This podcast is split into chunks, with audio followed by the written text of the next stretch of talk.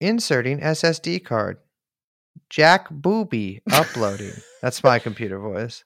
That's not a good computer voice at all. Fuck off. You know what? You know what, Liz? Okay, first of all, calm down. Uh, no. Brace no. is tired. Brace is hungry. I, I'm not hungry. Uh, when we had the break between two episodes, I ate the leftover lunch that I made. So no, What I'm not hungry. This is genuine anger. That was a good computer voice. Jack Booby is a good name. For, I know we still have to call it JFK 101. We could call it Jack Booby. okay, let me do it. Ready? Okay. Inserting memory card. Wait, what am I saying again? Uh, I don't. I don't know because I don't know why you would insert it. Thing, but uh, I don't know. You, didn't you let's do, say like, that? What did you say? Uploading? Uploading Jack Booby. Uploading Jack Booby. Don't mind if I do. That's what you want. Jeffrey Epstein. That's what you want. Jeffrey Epstein. That's what you want. Jeffrey Epstein. That's what you want.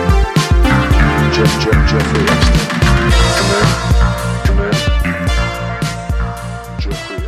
Ladies and gentlemen, you are getting the worst uh, uh, of us for these JFK we do episodes. this every time. I, you know what? You know what? You're not. You're getting the best. When we started recording, What are you looking today, at? that it was uh, me nothing because it's dark now and I don't have any lights on because when we fucking started recording it was like high goddamn noon and now it's I'm here in the dark like a little Dracula. you do look like a little Dracula. Hello, everyone. I'm Liz. My name is Dracula. I couldn't even think of something funny. to. My, I'm the cock. I'm I'm the fucking Transylvanian cocksucker. uh, and we have Put that on Wikipedia. we have of course joined on the ones and twos producer Young Chomsky. The podcast is called TrueAnon. Hello, everyone. This is the penultimate hmm That's right. installment of our JFK series. Um, and you know what? I'm not going to even fucking tell you what it's about. So, Well, they could, we said Jack Booby at the beginning. well, so it's you might still not get the reference. Oh, it's Jack Booby started uploading. Stopped uploading. We're good. Start the episode. what? I don't know. It's, What you does know, that we, even mean? we inserted Jack Booby earlier and it finally finished uploading. no, no one's gonna get that. That's so. They'll understand. No, how about we'll do it this way? Let's just start the show.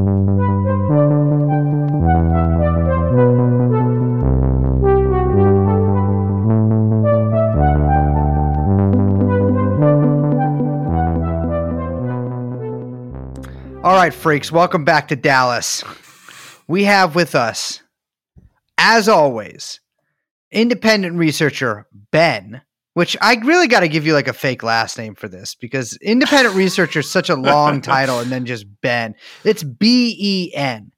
Uh, that's it's uh it's a it stands for something, but I'm not going to tell you what. And of course, we have with us, as always, Aaron Good, a scholar, earned his PhD writing about U.S. hegemony, elite criminality, and the deep state. His uh, dissertation is being published by Skyhorse, and we actually do have a link in the description this time. It has finally arrived and updating the past ones too. Uh, and joining us as always are the ghosts of uh, Lee Harvey Oswald and Jack Ruby, here to duke it out in a long, really tortured marionette segment where we imitate their voices for far too long until the bit really goes dry. Do you I'm- remember Celebrity Deathmatch? Yes, yes, I do. That was cool. The like claymation MTV. Yeah, They should have done a Ruby Oswald thing. I- they very well might have. I think. it But went they, how could they fight seasons. if they were friends? Like that little spoiler? Well, so we did start, or excuse me, we did end last time with the brutal assassination of Lee Harvey Oswald getting shot in the gut by Jack Ruby. Um, obviously, a very big deal, and that leads to some pretty wide ranging repercussions and some uh, things really start, I guess you could say, moving right after that. Yeah, that's right. Um, once Oswald is killed, the machinery of the state slowly moves towards uh, finding a way to settle the dust. Uh, and this is uh, most famously, I guess infamously, this comes out years later. It gets declassified. That the uh, assistant or deputy um, attorney general, assistant attorney general Nicholas Katzenbach, sends a memo to Bill Moyers, who you guys know as uh, PBS junkies out there. Um, of course, he sends him a memo saying that the public needs to be satisfied that Oswald was the assassin, that he did not have Confederates who are still at large, and that the evidence was such that he would have been convicted at trial. Um, which is interesting because at this early date, Oswald's only been dead, you know, a few hours, and it's strange that he would be able to make such a pronouncement so soon.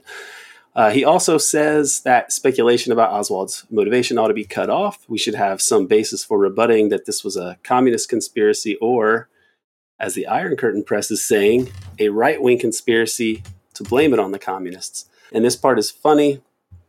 He's, he writes Unfortunately, the facts on Oswald seem about too pat, too obvious. Marxist, Cuba, Russian wife, etc.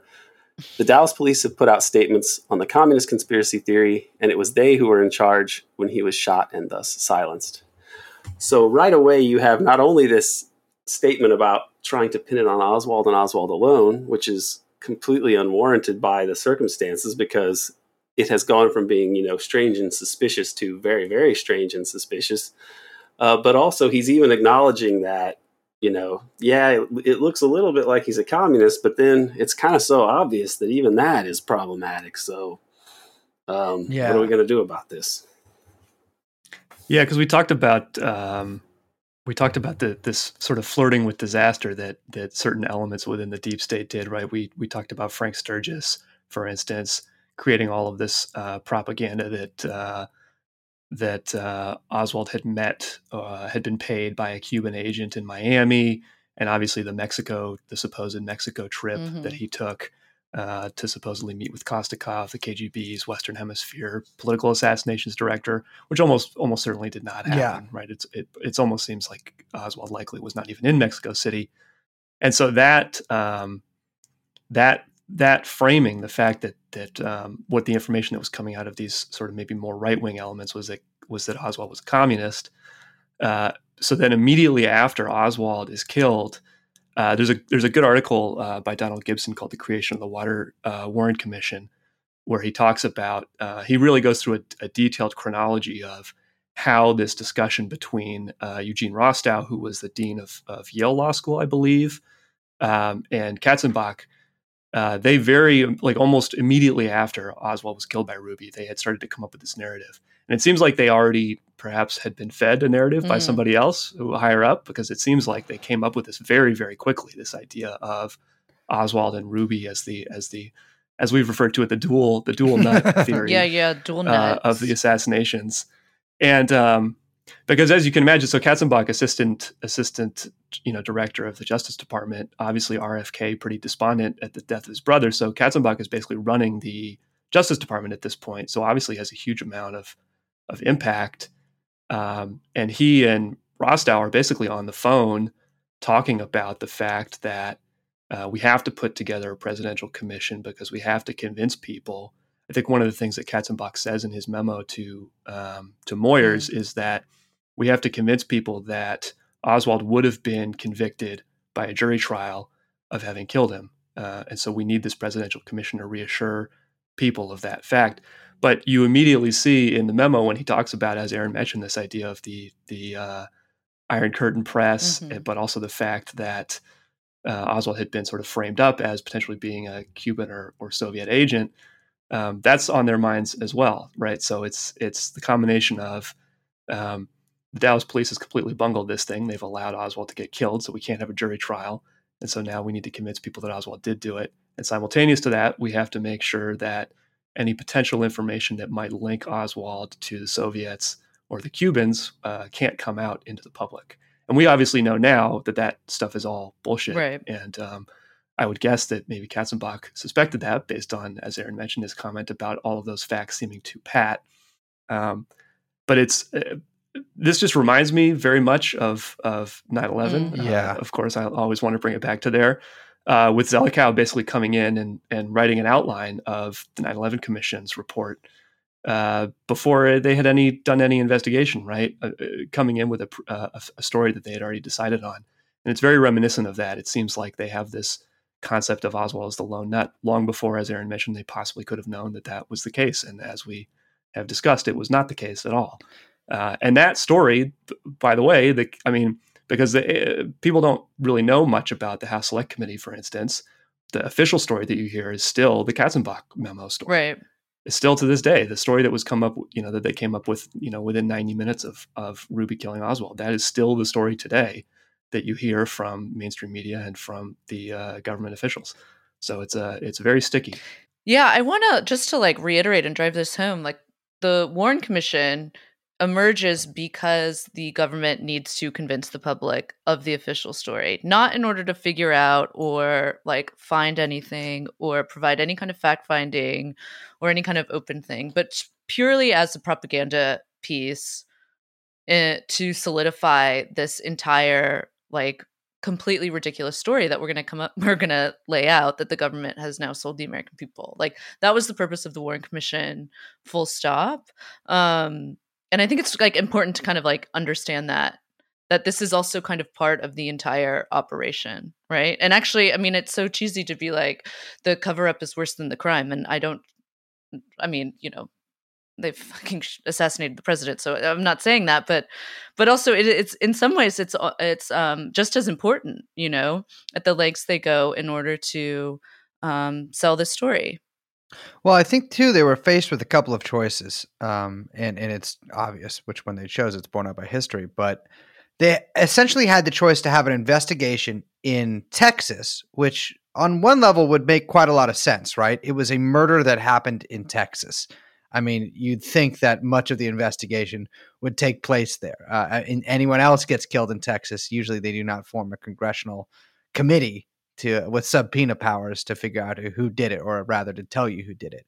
Uh, but they chose this very um, August body. I guess it's not an August body. An August body implies some kind of age, although many of the people on it were very old. Uh, but they chose to to gather this this group of old men, many of whom had close connections to, as we know now, and as you probably could have guessed at the time, the people who actually were behind a lot of this, uh, to essentially tell the public the phase two story because uh, you know we mentioned this I think in a previous episode, but P- Peter Dale Scott lays out a uh, a couple of official narratives that were bandied about about Oswald. One that he was a some kind of communist, Soviet, Cuban, whatever agent, and then the second one, which is what we come to know now as the the the dual nut theory or the lone nut theory. Um, and it seems like the Warren Commission was was really just dedicated to hammering home that phase two story. And I mean, it it does it. I, well, you know, we can elaborate on this, but like it does it in, in a in a very sort of permanent way. I mean, that is still even though most people I, I, mean, I think it's still the vast majority of people do not believe the official, thus the Warren Commission report story on the assassination. Um, that is still basically the official government line, and, and, like Ben was saying, like that that's that's the that's the official narrative is that Oswald was acting alone, Jack Ruby was acting alone, despite what any other part of piece of evidence will tell you. I would say one person who gets overlooked in this discussion about the assassination and the formation of the Warren Commission, even though Gibson mentions it in his article, uh, you know how many people read that. It's is um, Dean Acheson. Uh, Dean Acheson is he's even he, he seems to be even higher up. I mean, if you can think of it as a as a hierarchy, higher up in the establishment than someone like Dulles. Like Dulles seems to have quite likely been involved in the operational side of it, but Acheson could have been among the circles, you know, of the pinnacle of the uh, you know corporate elite in America who came to a consensus that Kennedy probably had to go. He had been Truman's Secretary of State, and he's a, from an old money super establishment family. And he is a guy who, in the while he was in government, really established the kind of cosmology of U.S. foreign policy in, in pretty significant ways. It, he was the boss of um, George Kennan, who wrote the long telegram from Moscow, which basically lays out con- the theory of theory or policy of containment towards the Soviet Union, really depicting the Soviets in much more, um, you know, uh, grim and uh, dangerous terms than was warranted, given that the Soviet Union had just lost about 27 million people in a war and were not itching to fight against the United States at all, who just demonstrated that they have the nuclear bomb and so on. And it's, you know, it, it just is very implausible that Kennan just, oh, I'm going to send this memo off real quick and types out the long telegram if you've ever read that. Um, but that sort of sit that, so he's, you can think of Acheson as the father of containment, I would argue. And then later, in after the events of 1949, where the communist uh, the communists win in China and the Soviets detonate a nuclear bomb, and you get you and it leads to this Red Scare. Well, it that's around the time that NSC 68 gets written, or it's like a year later, right? That gets written by Paul Nitze, who is sometimes you know one considered one of the like fathers of the neocons, this like super militarist guy. But he wrote NSC 68 really at the direction of Acheson also. So Acheson, and this is where the more aggressive version of containment, which is like rollback, gets formulated. Okay, and this, so Acheson is a guy, you know, very connected to the state, but also these forces outside of state, this sort of super Wall Street Eastern establishment elite, and he has basically formulated the two acceptable uh, foreign policies of the United States, which is containment, which is pretty much you know confrontation, especially in the periphery, uh, towards the Soviet Union, and using communism as a useful pretext for all sorts of neo-colonial foreign policies and so on. And then later he comes up with rollback, which is even more belligerent, right? And calls for an even bigger military buildup, which eventually comes about in the Korean War. Okay. That, so that's what NSC 68 is. It's like a national security memo. Uh, it's basically saying that we need to roll back the, the, the communist advances. Yes. And also that um, they're going to need a big military buildup to make sure that they have overwhelming, you know, superiority. They overstate Soviet capabilities. And they also make the argument for really what I what comes to be you know what were what I call exceptionism, which is just this permanent uh, state of exception that the U.S. should operate in to confront communism, because they they make statements in that report that our morals won't be endangered if we you know pull out all these stops. You know, our, it doesn't matter if our uh, actions don't match our ideals.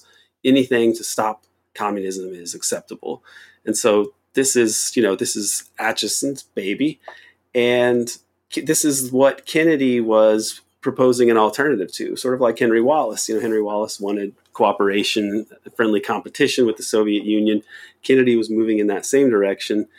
And this was unacceptable to the people who had been the architects of post war US hegemony. And I think that it's not a coincidence that when it comes to covering up his assassination, the guy who is persuading the people who are lobbying LBJ so hard was Dean Acheson, you know, the guy who also was manipulating events to come up with containment and rollback, and uh, is a you know a, a very much a uh, key figure of the of the establishment. There's a good article by history professor Bruce Cumings about this, where he just talks about imponderables, meaning like these questions about U.S. policy and how it's geared towards Wall Street and big oil, and that some of these figures are are guided by motivations and connections that we as historians cannot really be privy to, but we can at least sort of see the shadows of it. And I think that um, it's it's important to uh,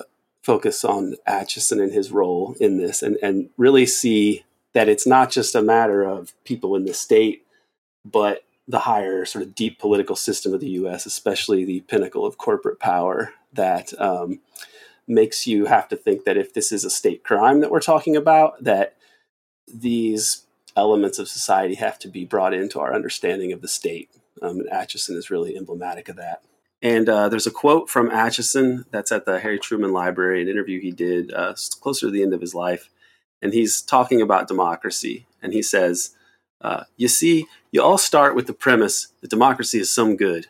I don't think it's worth a damn. I think Churchill is right. The only thing to be said for democracy is that there's nothing else that's any better. And therefore, he used to say, tyranny tempered by assassination, but lots of assassination. People say if the Congress were more representative of the people, it would be better. I say the Congress is too damn representative. It's just as stupid as the people are, just as uneducated, just as dumb, just as selfish. So, to my mind, this it's interesting. He's talking about assassinations, you know, as a way to, eh, you know, bring in the more unruly tendencies of a system of government, and also just his utter contempt for uh, the democratic principles that we're all supposed to pretend to believe in America. Um, it's, that's a telling quote.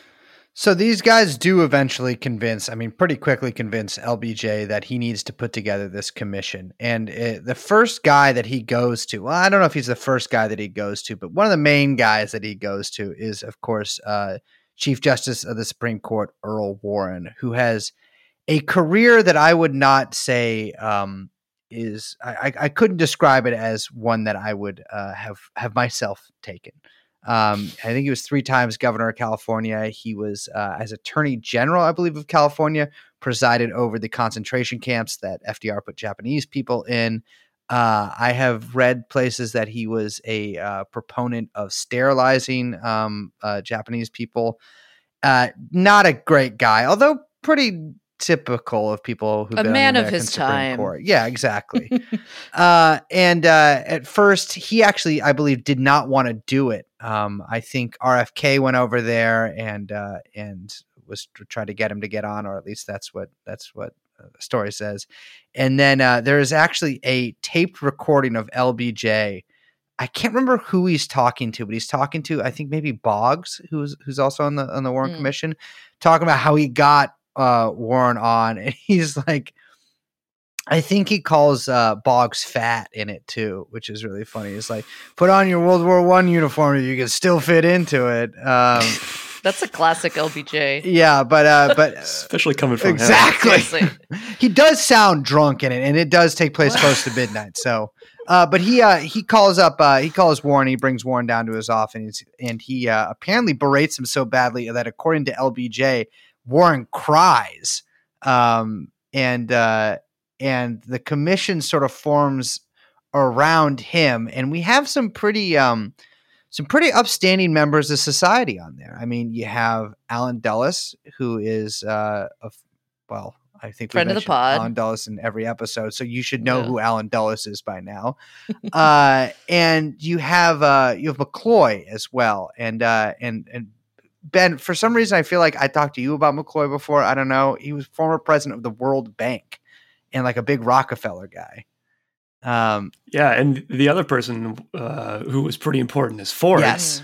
Uh, who obviously goes on to play a, a, very important role in a related conspiracy, the, the, Watergate conspiracy. But it's just very interesting to see his, you know, he's a very reliable guy for these people that um, that they can trust that he's gonna uh, that he's gonna get them the answer they want but I, I, one of the funny we were talking about this idea of of the framing of the Warren Commission being uh, the idea that we have to keep this information about Oswald being potentially connected with the Soviets and the Cubans out is that's one of the things that LBJ says to Warren.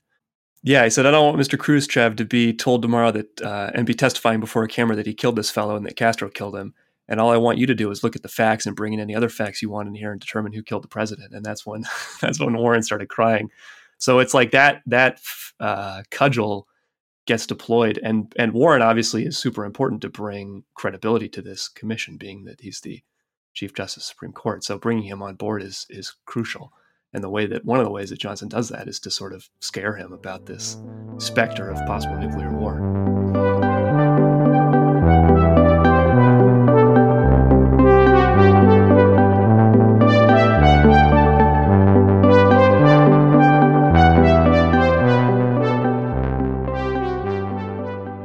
So we got a, a, few other freaks in there. Uh, we have Hale Boggs, who I just really likes, and there's no one named Hale Boggs anymore. Yeah, I mean, I feel like, like comment. even the last name Boggs, like, how did that go away? I mean, it's you can't you can't get rid of it. that's a last name, but never met a Boggs in my life. Uh, he died in a plane crash in uh, or he would disappeared right in '72. Um, and then of course you got uh, Richard Russell Jr. and uh, I think that's it. I think we covered everyone there.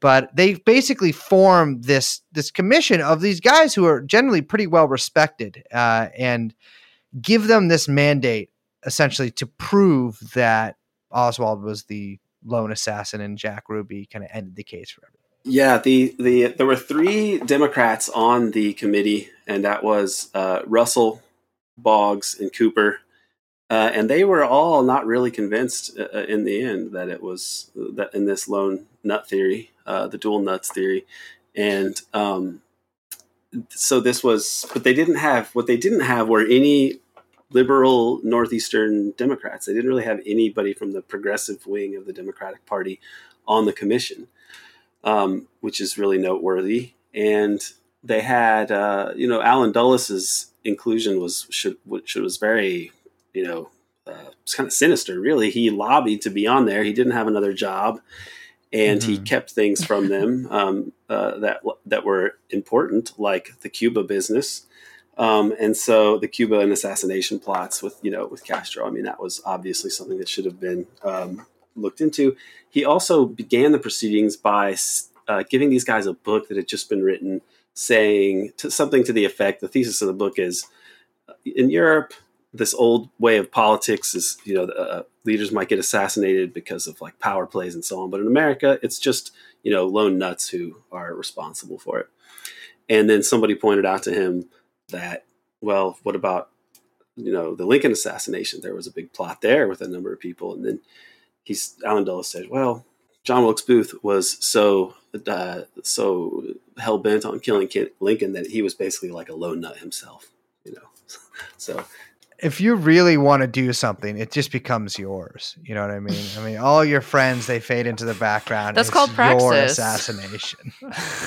no. Yeah, and there was a there was there was a, there was a rumor that RFK had requested Dulles to come on there, or this was stated by people after RFK was dead. And RFK would say in public, "Oh, the, the Warren Commission, they're great men, and Allen Dulles is a great man." But that's the same thing that Kennedy said about him when he fired him. I mean, we know that they went around looking to get rid of any other Dulleses in the government, and so you know, I don't think that uh, you can put this on RFK at all. In fact.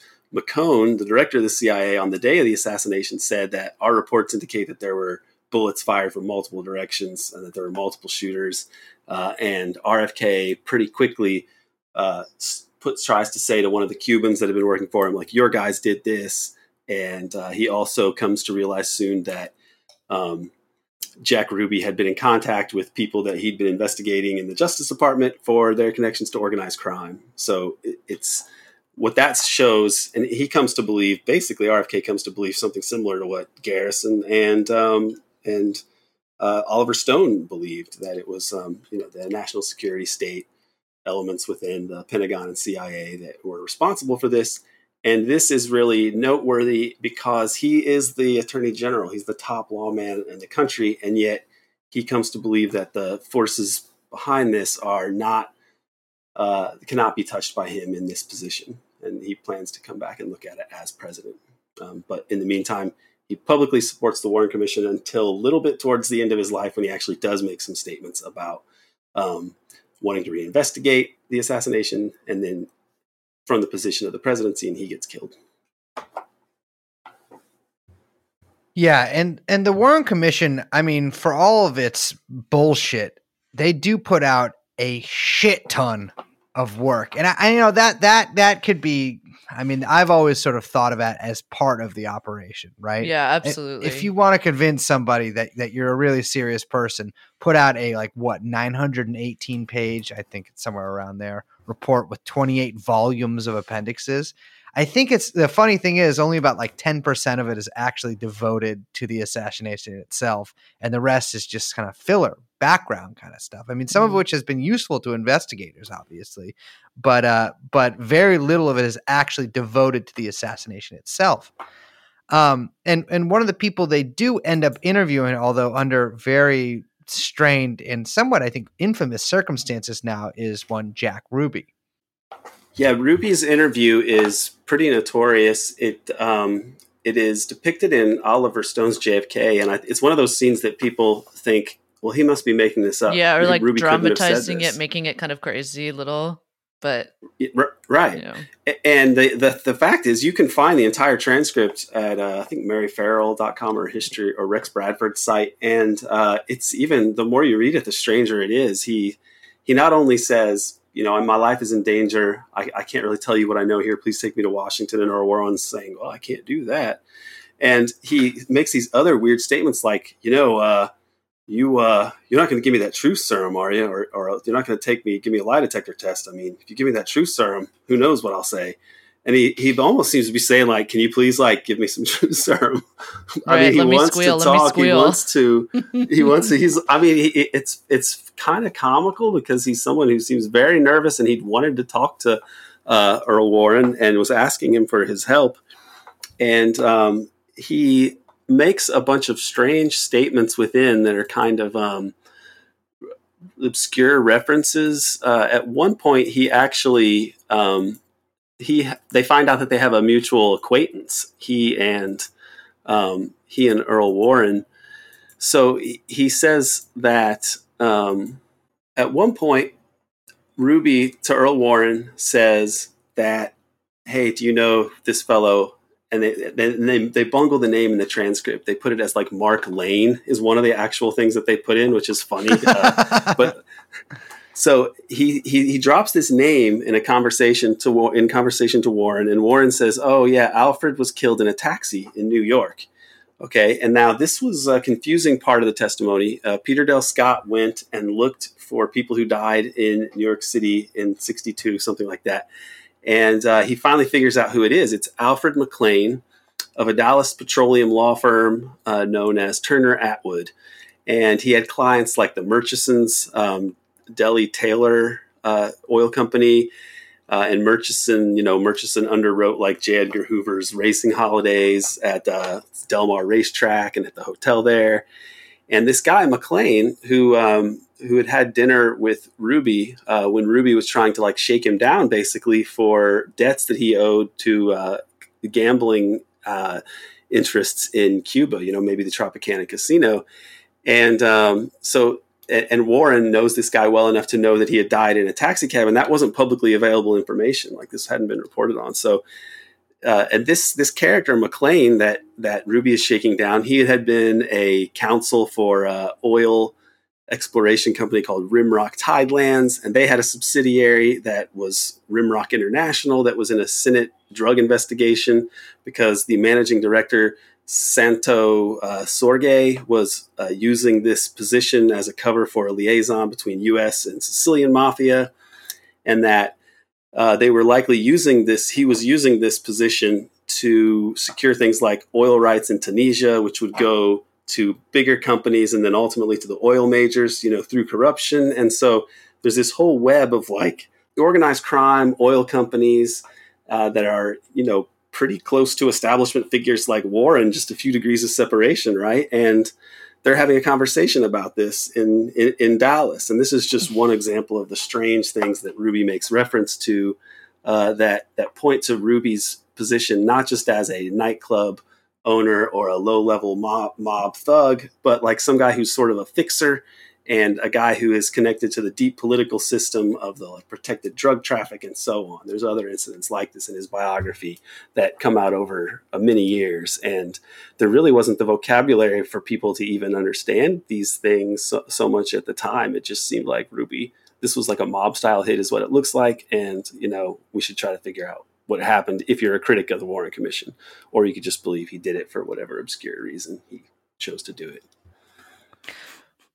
Well, yeah, uh, Ruby. I mean, we should pause here on Ruby for a second because, like we said, he's sort of the you know the other the flip side of the dual nut theory, and pretty key to everyone buying into this whole this whole Oswald dual nut theory. But he's not at all. I mean, he's like like you kind of just teased out there. He's very well connected, not just to Oswald, not just to Kennedy, not just to the events in Dallas, but also to all the establishment figures on the Warren Commission um, in a myriad of ways. So we should get into that a little bit. So, who is Jack Ruby? Well, I want to make it clear here. Jack Ruby, Jewish. So I want to say, people say, you know, we have nothing to do with the assassination. No, we did. We did. We had a guy in there. Uh, well, Jack Ruby is, from what I understand from his early biography, he was born into pretty shitty circumstances. I mean, he is not from a wealthy family. I believe both his parents were immigrants, I'm sure, from Eastern Europe, uh, moved to Chicago. And he grew up. I think he he. I do know this. He, he to take third grade twice, uh, which Hmm. not really. What are you? What are you failing in third grade? maybe the bad alphabet? behavior. Oh well, all right. Maybe well, he got okay, I bullied. get that. Um, so you got Jack Ruby. He's failing third grade twice. He drops out, I think, around ninth grade, and he starts. I be, believe he becomes a scalper and like a stolen watch salesman. Basically, like you know, a, Very a little teenage fucking guy who's going around and doing some bad shit. Uh, he's not like a high level criminal. Doesn't seem anything like that. It does seems like he eventually, a little later in his life, also in Chicago, makes some pretty important connections. But beginning of his life, I mean, it, it's it's a little hard to tell exactly what he's involved in, you know, on the day to day, but nothing very important. Eventually, he spent some time in World War II, I believe, in the South, and then I believe either before or right before or right after World War II is in the Junk Handlers Union, um, which I think later becomes part of the Teamsters. But uh, he eventually makes his way to Dallas and uh, and becomes manager slash owner slash bouncer of some nightclubs, and he beats the shit out of some people. I mean, we can we can get to some of his actual connections later, but I want to make it clear: Jack Ruby could lay a fucking ass whooping. Like he, there, there's stories about him beating up like a professional boxer. By the way, Jack Ruby, Mm. five nine, not yeah, a big he's kind of built like a little bulldog. You Exactly. know, like real, like dense, yeah, I- dense, thick, thick two C's. I, I think he's described as like a Damon Runyon character. Dummy thick, Jack Ruby. I'm trying to sneak around, but I'm dummy thick. He's he's described as something like a Damon Runyon character, I believe, during the Warren Commission, like during like e- either in the Warren Little- Commission Little or bowling ball. yeah, yeah, exactly. Um, and and that does seem he does have a sort of bulldog s personality. Yeah. But the business he's mixed up into in nightclub business uh, is well, that is a business where the mafia is very present, and Jack Ruby makes a lot of of friends, uh, sometimes friends in some pretty far flung places. Yeah, you mentioned the junk handlers thing, and this is a really important event because it's in 1939 actually, and Ruby gets arrested when the president of a local junk handlers union is murdered, and Ruby is the only other guy there, uh, and Ruby was the secretary of the junk handlers union, and this uh, leads to the Teamsters taking over the, the mob takeover of uh, the Teamsters pensions, the pension fund, which is used for all sorts of criminal mischief for for a long time, and helps to consolidate organized crime uh, as a as a more uh, unified entity in the in the United States. So Robert Kennedy he wrote his book about organized crime called The Enemy Within, and he actually identified the Dorfman takeover as the key moment in the mob takeover of the Teamsters pension fund, and that was that murder that Jack Ruby was the only uh, real witness to, and it seems like he becomes an informant at that time as well because there's records of him as an informant, and he's also uh, in, involved with this. Um, Chicago murder of a, or, or this happens while Ruby is in Chicago. So he's part of the Chicago uh, mob, but the connections between the the unions and the the mob. Uh, and there's a there's a wire service that is important for gambling all across the U.S. The syndicate uh, that runs gambling and uh, is, is is an important part of organized crime at this time. And so the guy who was running it was named James Ragen, uh, and this gets attributed to the Jones Syndicate. And Ruby is friends with this Jones fellow, um, and following this. So the the thing about the wire service is that because it involves gambling and because it's so widespread, it is a major source of sort of deep political corruption across the U.S.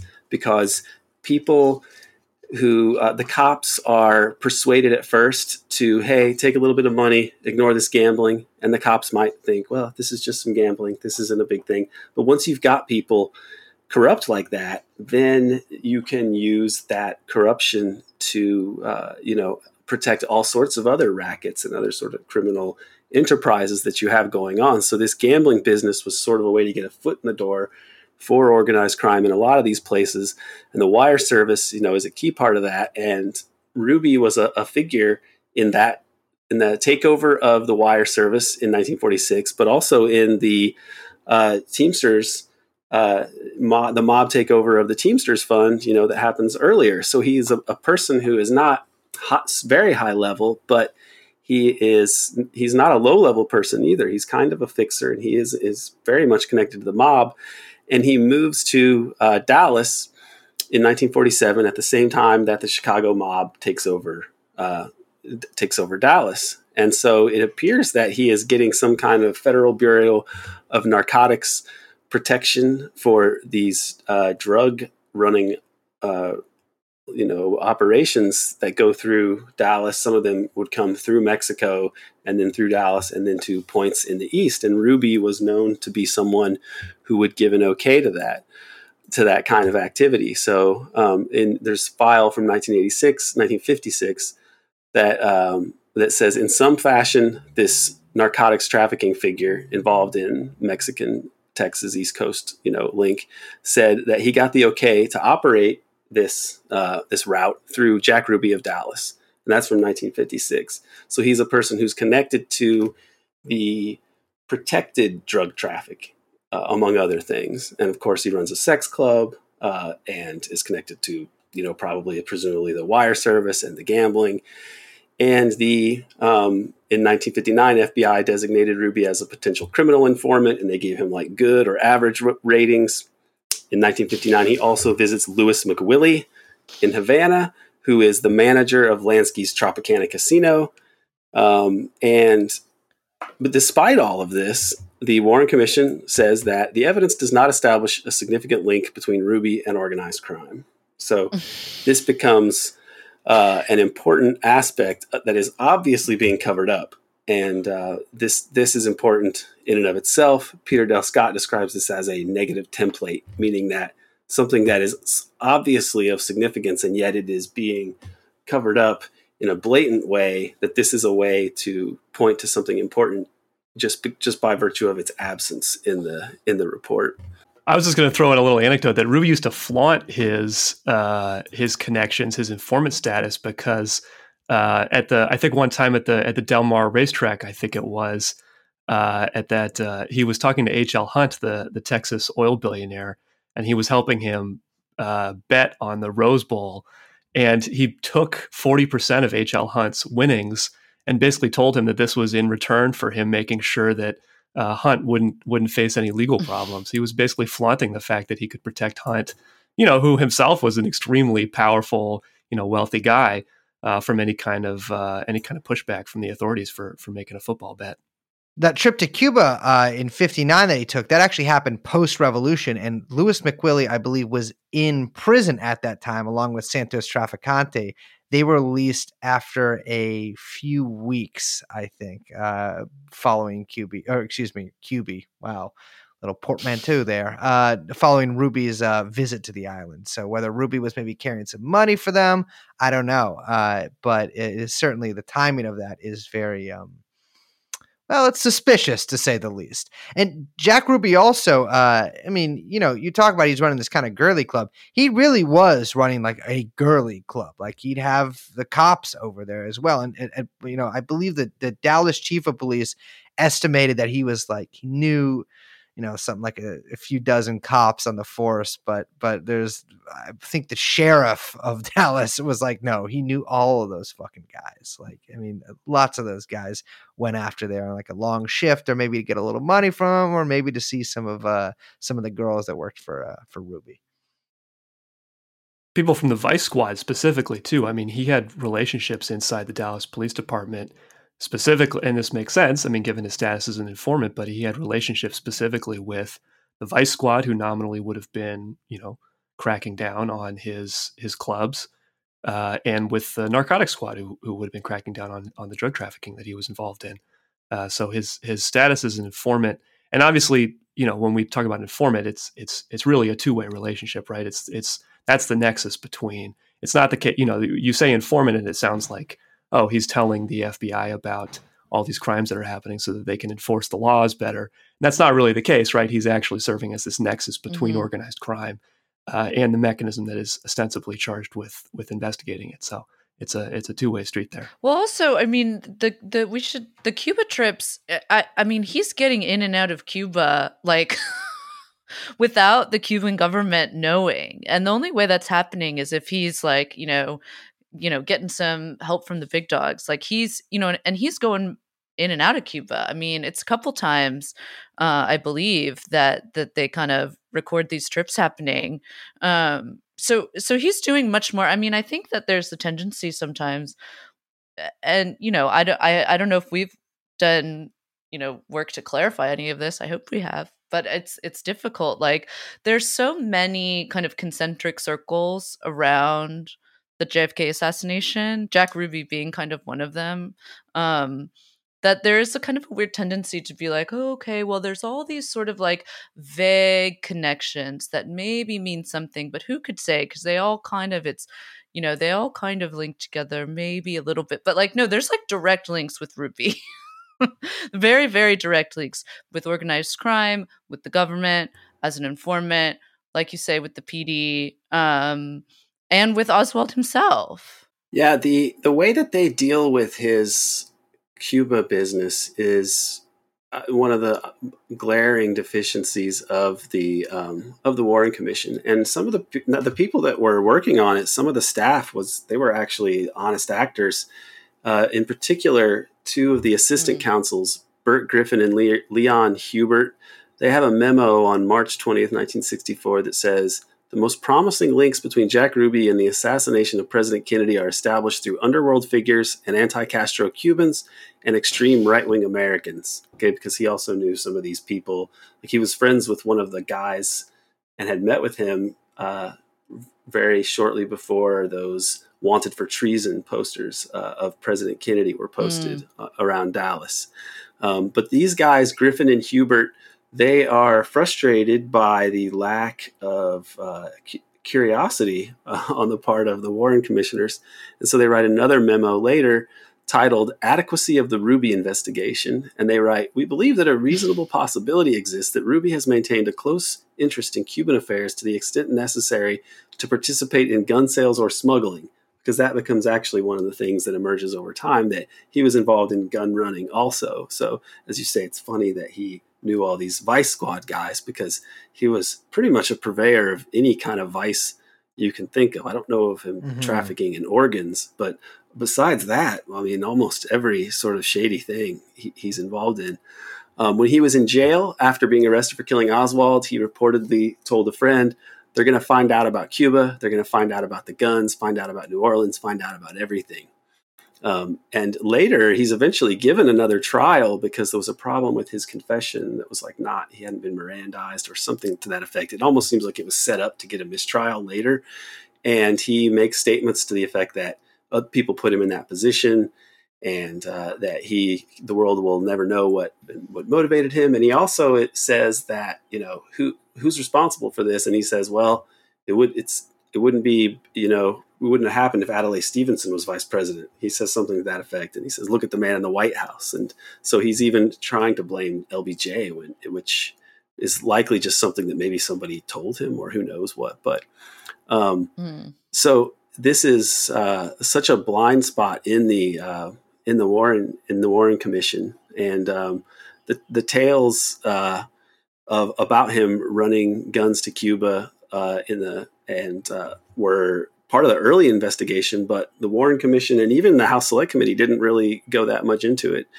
The and those two guys I mentioned, Griffin and Hubert, they said neither Oswald's Cuban interests in Dallas nor Ruby's Cuban activities have been adequately explored.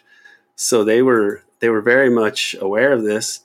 And they said, We believe that the possibility exists based on evidence already available that Ruby was involved in illegal dealings with Cuban elements who might have had contact with Oswald. The existence of such dealings can only be surmised since the present investigation is not focused on that area.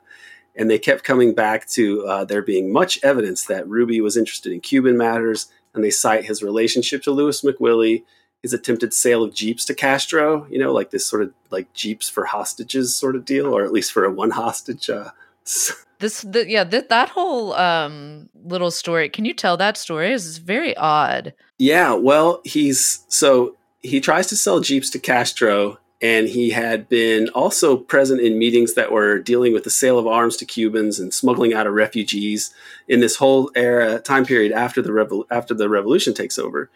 And they also they and I'll come back to the Jeeps thing, but another thing that they mention as far as this evidence, they also point out how he corrected Henry Wade when Henry Wade said that Oswald was part of the uh, Free Cuba Committee, if you recall, and then somebody in the background who looks like a reporter says "Fair Play for Cuba Committee," and it's it's uh, it's actually Jack Ruby wearing sunglasses, so he's like incognito or something. Um, and they, they write, yeah, it's perfect disguise. Uh, they write, we suggest that these matters cannot be left hanging in the air. They must either be explored further, or a firm decision must be made not to do so, supported by stated reasons for the decision. Well, they're not going to get what they're asking for. They're not going to get an investigation, and they're not going to get any good explanation about it. And they also mention this episode of, with Seth Kantor, a journalist who I think we talked about him a little bit earlier. He was in the motorcade uh, also and goes to the hospital at Parkland Hospital and he sees Jack Ruby there and he has a conversation with him.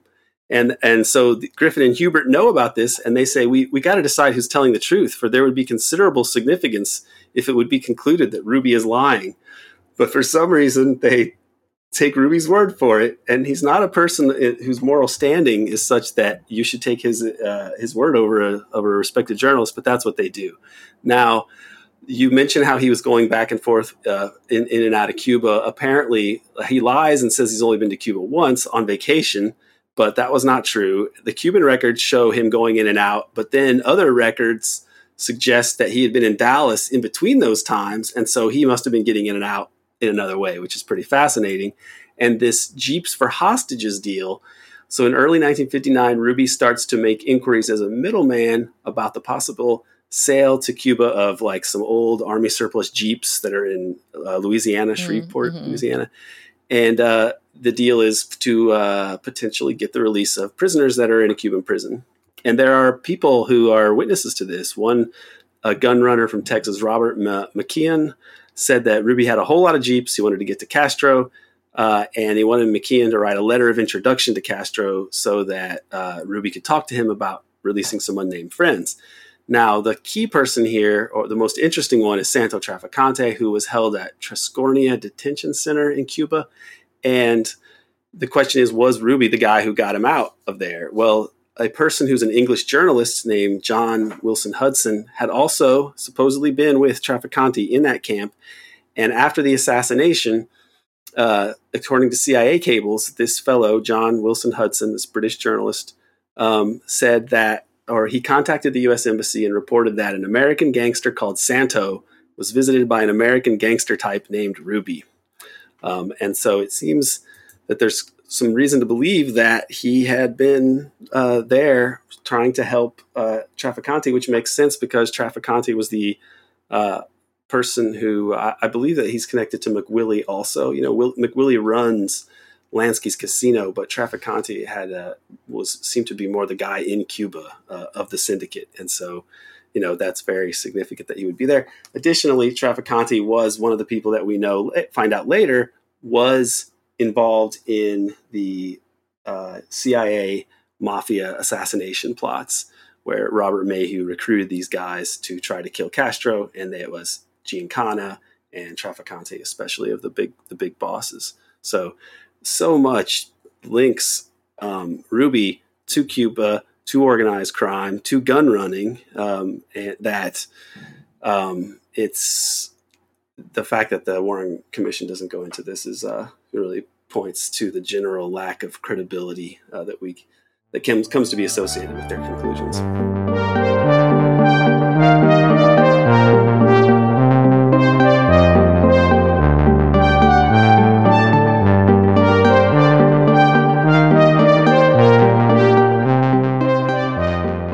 So in 64, Ruby actually gets put on trial in Texas for the murder of Lee Harvey Oswald. Uh, one of the people that examines him rather famously was one Jolly West, um, who Mm. apparently used some hypnosis or something. He claimed to have uh, done a rather thorough uh, type of examination. Will you uh, mention that Jolly West's work on elephants, Race? Oh yeah, I mean he worked on a lot of stuff, but Jolly West, uh, one of the you know these MK Ultra guys, Mm. uh, m- sort of made famous by the book Chaos by Tom O'Neill. Uh, my my personal most I, I don't know I want to call it favorite, but the most sort of appalling story about uh, Jolly West was he at one point uh, injected like a ton of acid into an elephant uh, and then watched it die. And he would actually go to conventions and be like, "That's me, baby. I'm the elephant guy." Like he would joke about it, and he would, you know, he'd say that you know we would hang out in hip with hippies in San Francisco. They would be like really impressed by him because he was the guy who get you know who really turned this fucking elephant on. I mean, he fucking killed the goddamn thing by injecting it with a goddamn chemical. The, the man is a psychopath. Uh, anyways, he he examined Jack Ruby. Uh, long illustrious career. I encourage you to read about him. Um, but uh, but Ruby's whole defense was that he was suffering from some kind of um, epilepsy, that he was having these uh, psychomotor seizures, Mm. and that part of the defense, I, he hired this like really um, extravagant lawyer from San Francisco. I don't know how to say extravagant. Let's say flamboyant lawyer from San Francisco. Uh, and uh, they they came up with this whole defense. I mean, they were trying to do not guilty and then not guilty by reason of insanity. And uh, a lot of it hinged on that Jack Ruby might have shot the revolver into Lee Harvey Oswald while um, using his middle finger.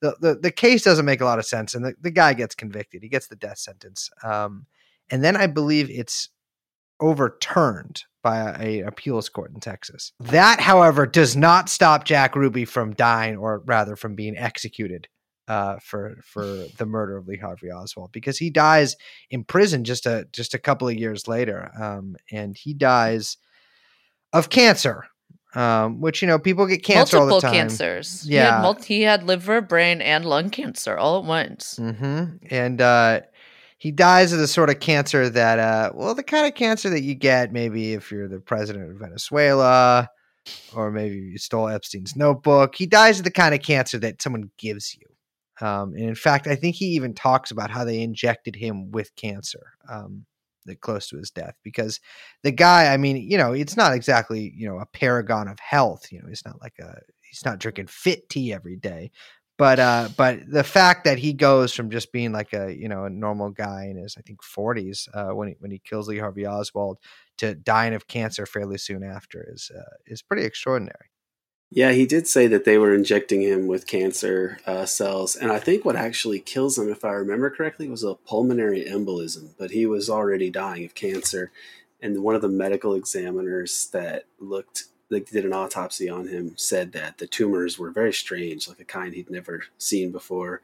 I think that when you talk about Chavez, I think that's one of the things that people said about Chavez was that this was a very aggressive and extremely like unusual kind of cancer that that killed him. So um, it's definitely within the realm of possibility that he was poisoned, and you know, Fort Detrick, MK Ultra, all of these programs that they've had uh, to you know create every sort of uh, dark way of getting rid of people. Um, you know, you can imagine that uh, Ruby would be a prime candidate for that, especially because he was actually talking at, you know about wanting to uh, explain what uh, led to him being put in that in that situation. I mean, he was identified uh, on the day of the assassination. A woman went down and said, you know, earlier that day, I had seen someone carrying uh, some objects uh, up the what we think of as the grassy knoll, and she um, testified to this effect to the police, and they said, "Well, can you pick this person out of a out of a lineup?" And so she does, and uh, she's it, she they turn the picture over, and it says Jack Ruby on the back, and so there's reason to think that he could have been he could have known or the police could have known that he was made at that point because he's think about this he's seen before the assassination there's a witness who sees him uh, carrying some objects up to the grassy knoll and some other people there uh, off the back of a truck and then uh, after the president is assassinated he goes to the hospital and just you know follows the motorcade there. And then the ne- I guess it's the next day he's there correcting uh, Henry Wade about Oswald's Just for the record. activities. yeah, and uh, you know it's it's also noteworthy that when I talked about his previous uh, connections in Chicago to Paul Roland Jones, that syndicate, uh, that um, in 1963, you know, very shortly around, like really around November 12th, uh, Ruby resumes contact with these guys from that old Mexican drug connection, uh, you know, link that he has. They contact Ruby after 10 years of not having been in contact with him on November 12th, 1963 so his actions around that time i mean this is and robert kennedy knows, notices this and he's you know realizes that these people that he's talking to are the same people he's investigating in his mob you know his mob crackdown activities and so um, you know I, I think that robert kennedy the kennedys did go after the mob and they had a sense that it was a much bigger problem than people like hoover wanted to realize but even they probably he probably underestimated the extent to which it had become intertwined with the security services and with the uh, Mhm. legitimate power structure in the United States. And Ruby is just seems like a guy who is very much in that in that milieu of, of not just illegal things, but the uh, systematic corruption of uh, you know political institutions and law enforcement institutions. Yeah, I guess one other thing to say about that that possibility as well, like we mentioned, the idea that perhaps Oswald had been uh, not necessarily lured, but that he that there was some sort of protocol for him to meet somebody at this theater, and that um, and and that that might have been uh, a plan to kill him there, which didn't work out. So the possibility that Ruby was, uh, as you mentioned, Aaron made. And so it becomes okay. Who can we, ca- you know, casting about? Who can we get to sort of throw into the mix here? and Ruby becomes because uh, you know Oswald is not a he- he's been a useful person as a as a uh, asset to various different groups, um, but Ruby is like a, a sort of a player in a lot Right. of Yeah. ways, right? He's it doesn't seem like he's somebody that you would just throw away, um, given the fact that he seems to be a pretty high level narcotics person in in um, in Dallas. He's got these connections to uh, I mean, he's a pimp. I mean, that's I mean that's the most apt word to describe what he does uh, with respect to his clubs. So it doesn't seem like he's somebody that you would just sort of throw away if it was sort of a planned thing to have Right. um, Oswald killed by him. Uh, it doesn't make a lot of sense to me. But the idea, the idea, Aaron, that you raised, the idea that he was made, and perhaps uh, stupidly allowed himself to be made by you know by showing up and and uh, putting on a, a, a silly disguise and and being at Parkland Hospital. Probably he should not have been there. Um, but the idea that uh, that that's what happened. You know, there's a there's a very low tolerance for failure uh, at the uh, at these in, in these kinds of things. The CIA in particular has a very low tolerance for failure, and if you're an asset, you tend to get clapped uh, by your own bosses. I think that's a phenomena that we have uh, discussed many times before in this case. Yeah, and and and I'm not sure if we've mentioned this before too, but Jack Ruby's official explanation for why he shot Lee Harvey Oswald is extraordinary. Uh, he claimed that he shot Oswald to prevent poor Jackie Kennedy from having to return to Dallas for the. He's basically he's trying to do. I mean, you know, there's a lot of talk about trauma these days, and you know, a lot of people deal with that in various ways. And what Jack Ruby was trying to do, misguided as it was, was prevent Jack Jackie Kennedy from having any kind of trauma related to a trial. So he shot uh, Lee Harvey Oswald in the stomach. Now it's weird that he did that because uh, Jack Ruby had never voted for JFK. Uh, in fact, I don't think he'd ever voted before in his life. Um, he wasn't known as a, you know, which you know, it's okay. You know, maybe you don't vote for the guy, be like, hey, I love this uh, fucking Camelot shit. Like, oh, he's hanging out with Marilyn Monroe, those bazoongas. But, uh, but it is certainly a, um, well, it's a hella random thing to do. And uh, and it's in fact one of the least plausible, most bullshit excuses I've ever heard in my life is to spare Jackie Kennedy the uh, the trauma it's of such having a to come good back. like mob guy thing to say though. Like, ah, I was doing it for the lady. It's like it's so good. Yeah, I mean, it's he's uh, the pimp with a heart of gold, right? Exactly. That's, not that's Yeah. not how the trope is supposed to go, but in his case, maybe. Yeah. Um, I mean, exactly. This is a man who sold women's bodies for a living. Yeah, totally. Uh, but maybe he just really liked pillbox hats. Uh, man. he was a Jack. He was more of a Jackie than a Marilyn. You know what I mean? yeah, yeah, yeah. Mm, mm. That's Two Classic, classic. Well, we got two dead lone nuts. hmm and we have, uh, to quote uh, Gerald Posner, a case that is fucking closed. That's it.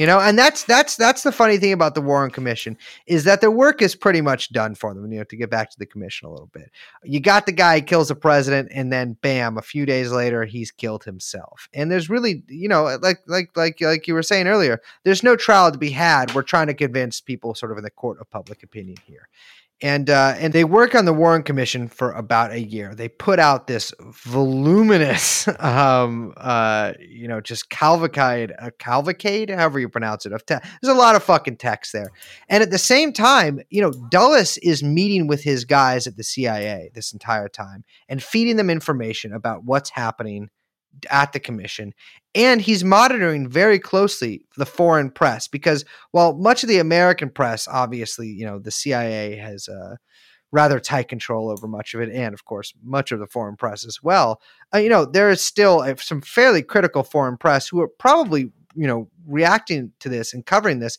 as anybody would react to or cover a political assassination in most countries which is where you look for the culprit and when you look for the culprit you look at where the power centers are and so Dulles was was very aware of any sort of dissent from the official narrative here, and uh, and is is getting books and newspapers flown into him via the CIA, which, by the way, he no longer still works for, uh, to essentially monitor uh, foreign foreign journalists and uh, and any kind of dissent. And this is, of course, where where some of the first dissent of the uh, Warren Commission comes from, with Mark Lane. Um, Mark Lane actually wanted to represent Oswald, uh, and, and, his mother Marguerite had said, you know, that that would be uh, that she she was in favor of that, and they but they did not let him. They did not let him have any actual counsel representing him, even you know, in the grave. There was to be no uh, Oswald defense put forward by anyone. Um, so Lane becomes maybe the most high profile of the early uh, critics you also have Josiah Thompson, uh, Tink Thompson, right? He wrote like uh, Six Seconds in Dallas, I, I, believe, was his first book, and that he, he's a guy who laid out a lot of how you know it couldn't have happened the way that we were told, and yet he always kind of uh, declined to say much about the implications of his own research. He's, he's an odd character in that way. And uh, Harold Weisberg wrote uh, some early work and di- just different different people come out as critics of the Warren Commission. Um, one of them is shortly after the report is released. So the report's released in 1964, and the press says, well, a bit like what Gerald Posner says later, case closed. It's 26 volumes. I mean, if it's got 26 volumes, it must be. How could you argue with that? Mm-hmm. How could you argue with such a giant, you know, uh, set of texts. I mean, it's just like argument by volume, I guess. Um, oh, the Hobbit's really long, so all dragons are fucking bad. Not true. Dragons rock and gold is cool. Why wouldn't he want it?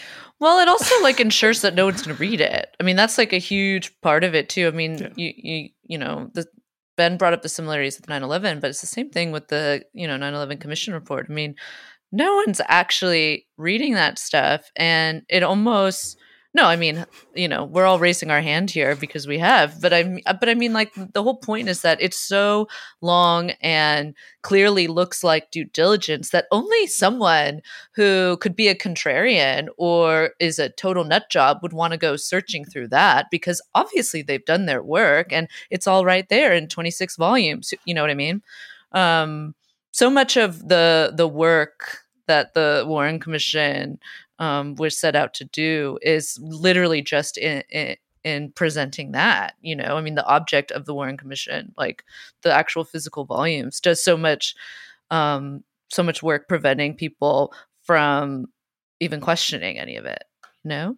And in a way, the the way that it functions as a cover up is extremely mm. useful because there's nothing interesting in it. Right, right, right, right. Because the whole the whole story is already wrapped up, as Brace said. Right, the uh, Oswald did mm. it, and then he was killed by Ruby, and now you know everything. You already know the whole story, And all that the Warren Commission does is basically try to explain away all of the bizarre stuff that we've described, all of Ruby's connections to organized crime, all of Ruby's connections to Cuba, just to speak on Ruby in particular.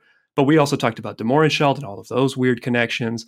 And the Warren Commission essentially just explains all of that stuff away and says it doesn't matter, it's not significant. Um, so when you, if you just take it at face value and you were to just read it, it would be a whole bunch of nothing, right? Mm. I mean, that's the whole purpose of the report. So there is there is nothing, uh, there is seemingly nothing juicy in it that you would even want to go and find. Like, why would any person want to go and do this? It confirms what they already know. Uh, unless you were, you know, a researcher, you had a hunch, there would be no reason to even go and look at it in the first place, which is very similar to the 9/11 Commission report in that respect, right? You already know the story that the 9/11 Commission report tells. You wouldn't be interested to go and read that unless you had some kind of hunch uh, that they were lying or something like that. So it's it functions very very well. It's just the yeah that argument by volume. Right. Like who is going to go through this? Who's going to churn through all these pages that say nothing happened? Allen Dulles himself actually said afterwards that you know, uh, in response to s- maybe somebody else on the Warren Commission suggesting that there were unresolved issues that you know in the report, he said, "Ah, don't worry about it. People, nobody reads. Nobody reads these Mm. days anyway." Um, which ended up being sort of true, but then other people uh, did go through it, and eventually, I think Sylvia Meagher was the woman's name, and she made a, a an index for it of like all twenty six volumes, which before there were word processors, that must have taken a really, really, really long time and been really tedious. Uh, Yeah. But that made it easier for people to, to search stuff up. And there are strange things in it where they talk about how Oswald in the Marines, for some reason, takes a language test, you know, in Russian and he gets like a 50% on it. But it's like, that's, he shouldn't have been able to get a 50% on it, you know. So Garrison questioned that and these other connections that emerge later uh, and people who claim to have their testimony changed, um, and a whole lot of other problems that are there in those 26 volumes, which I have never read. And uh, God willing, I never will read the whole 26, read 26 volumes of it. Um, it would be really tedious. But the, the, the one thing that should be mentioned is that the, the commissioners, so the most active three people were McCloy, Dulles by far, and then McCloy and Gerald Ford Yeah. and uh, and Gerald Ford infamously, uh, it, the the actual draft came out after Oliver Stone's movie uh, because of the JFK Records Act, and you can see on the document uh, this draft how exactly how it was changed by um, by Gerald Ford. So he he just essentially it said that that the president was shot in uh, the back, you know, around the shoulder blade and he just marks it out and moves it to show the bullet hitting him in the back of the neck okay which does not match what the autopsy uh, what the death certificate says. It doesn't match uh, his the president's shirt or his jacket but it does sort of allow the magic bullet theory to almost you know be possible in a way because really that first part of the fact that he gets hit in the back uh, below the shoulder below the shoulder blade and the bullet exits um, out above his necktie, that alone seems impossible from the sixth floor. So this is a, this is a key part. And one commissioner, Russell, really disagreed with this part. He wanted to have his objections in the record, and Allen Dulles tricked him into uh, believing that he was having a meeting where this record would be put into the report.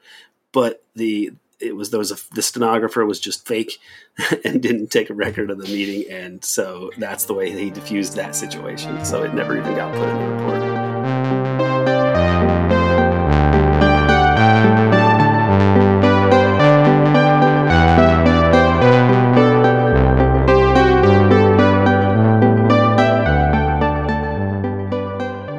So while Ruby is waiting for his second trial, there's one journalist in the U.S. who uh, is able to talk to Ruby, one and only one, and her name is Dorothy Kilgallen. And she was more famous as a gossip columnist. So she had this deal Mhm. where she would, with people in Hollywood, if she could write good things about you or she could write some bad things about you. And if you gave her three pieces of dirt on some celebrities, she would actually write a good article for this celebrity or uh, an agent's clients, you know, another celebrity, right? Mhm. So this was part of her shtick, but she was, you know, a witty person, a smart writer, and so, and she had met Jack Kennedy shortly before uh, he had been assassinated, and um, he was very he was kind and friendly to uh, Dorothy and her son, and so she became very interested in this case um, and wanted to try to get to the get to the bottom of it. So, um, as she, somehow she is able to get an audience with Ruby, and Ruby is very cooperative with her and tells is more open with her than he had been with anybody else up to that point. And so this sets her on a on a you know on this course to try to break this case. And she starts to um, talk to other people about this, and she makes a trip to New Orleans, and she's acting pretty secretively, but she's meeting with more people, and she's compiling this big um, folder of uh, the things that she that she'd found out and she was saying, you know, I'm going to blow this case wide open. This is the uh, the case of the century, really, and um, I want to be. We've got to get to the we've got to get to the bottom of this. And so Yeah. um, she she was the person who actually obtained the transcript of Ruby's testimony, and uh, this this actually shocked people um, because of how the questioning comes across. I mean, if you read it, it Warren seems so disinterested in Ruby you know, who is the, maybe, you know, Oswald, if he was the most important prisoner in U.S. history, Ruby has to take that role also in terms of like what he would Mm. potentially know. Certainly the most important prisoner at the moment. Right. And Warren is just so disinterested in trying to, he, he- Ruby says these things that are so pregnant with implication or are not even implying anything that are pretty explosive. And then Warren just kind of moves on. And, uh, which must have been terrifying to Ruby because he he has a you sense that he is quite panicked anyway, and that so the indifference of Warren must make him think like, oh my God, the fix really is in. If they can get the uh, the Chief Justice of the United States to be interested in covering this up. So Dorothy Kilgallen um, in 1965, uh, in November of 1965, um, she her life has been threatened. Uh, she tells a friend, and um, all these things are happening to her that are very strange in terms of like uh, people who are uh, sort of seem to be following her outside her house, and she has this acquaintance that she's met who's kind of a playboy named Bo Pataky, and um, he is suspected by many to have been involved with what happens to her eventually. Um, but what does happen is that she is found dead in her room on an overdose of barbiturates, um, sitting up as though she had been reading, um, but wearing clothes like that weren't bed clothes. And it's a very strange and suspicious scene. Um, and her notebook that had all of the um, all of the notes on the Ruby case disappeared, and that's never found uh, ever. His uh, her ex husband believed that she had been murdered. There's eventually a coroner or a, uh, a medical examiner who is able to analyze some uh, tissue samples from her and found that she had three uh, three different like barbiturates in her system that contributed to her death, and uh, only one of them was something that she actually had uh, been prescribed. And so uh, there's a lot of reason to believe that she had just been killed, that she essentially knew too much and was killed for that very reason. And she had investigated Marilyn Monroe's death and and sp- had speculated that Marilyn Monroe had been murdered. Uh, like that was where she got like uh, sort of came came to a lot of attention. And and when you think about the way that she functioned as a um, like reading about her, it really I really got the sense of her being almost a, a sort of private intelligence uh, agency of one because her role as a gossip columnist, the way that she's collecting information about these celebrities, and when you think about um, you know, we haven't touched on the possibilities of, of JFK and RFK being sexually blackmailed Mm. by uh, Hoover Yep. and other people in that circle. Uh, but but uh, you know, supposedly the both of them, RFK and JFK, had a relationship with Monroe. So she was sort of at this point where she was getting this information about these uh, celebrities, and it intersected with JFK, and uh, it's it's that the fact that she was privy to that angle of it makes a lot of sense and she also was very publicly calling bullshit. Like she, uh, I, I think in maybe in '65, she uh, she was talking in Life magazine about how uh, the the famous Oswald photograph that we talked about, where he's holding the rifle and the uh, and these uh, magazines, right? That that that had that that was a fake. You know, she was talking about that in the press.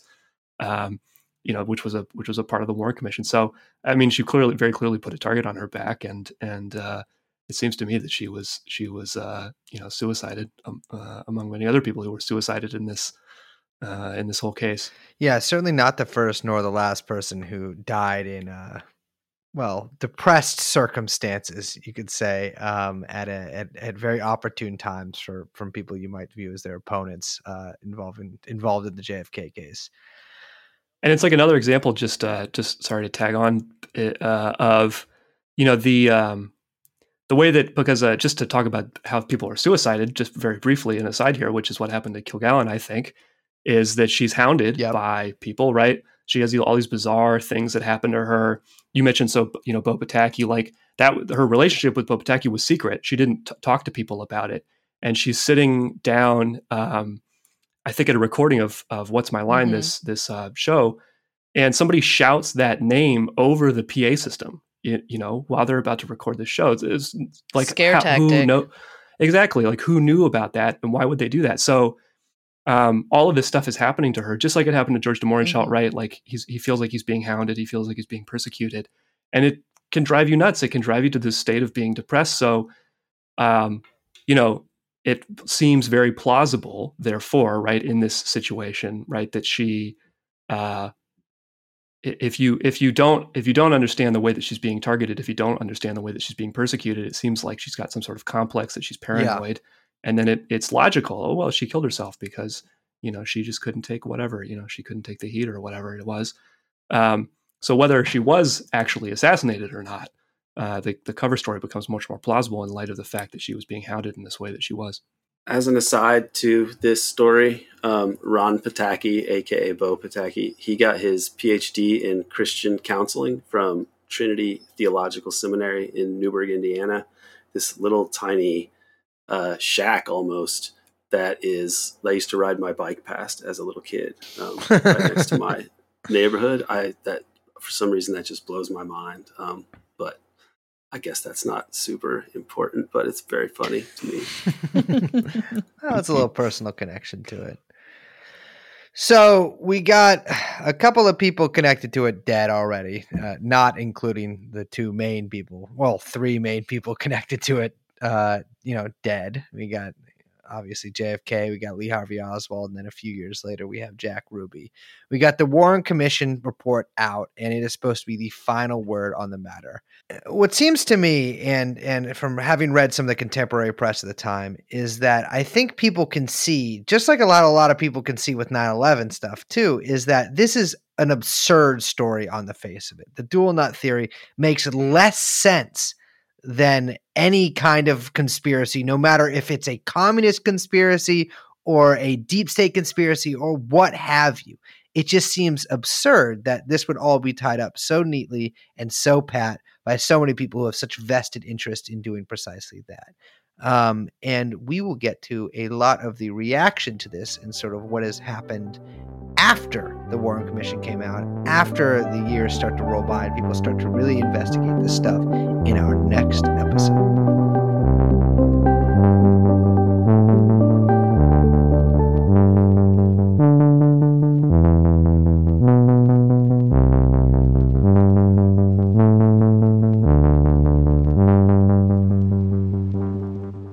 Right, ladies and germs. Wow, what a Liz, what a great uh, hour and a half that we just finished recording. We're now recording this uh, several hours later.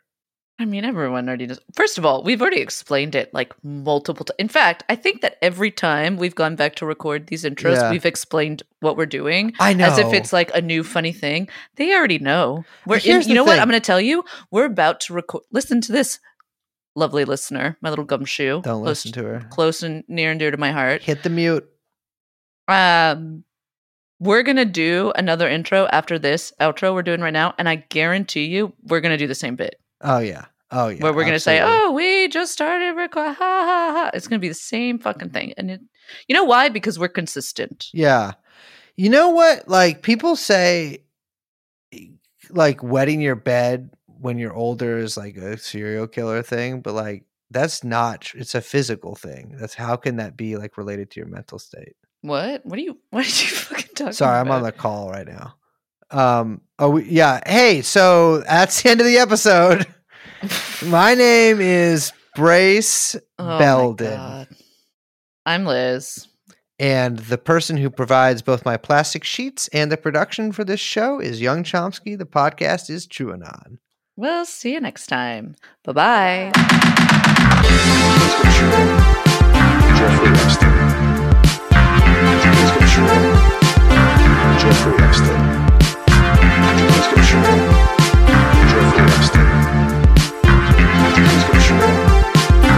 Jeffrey Epstein.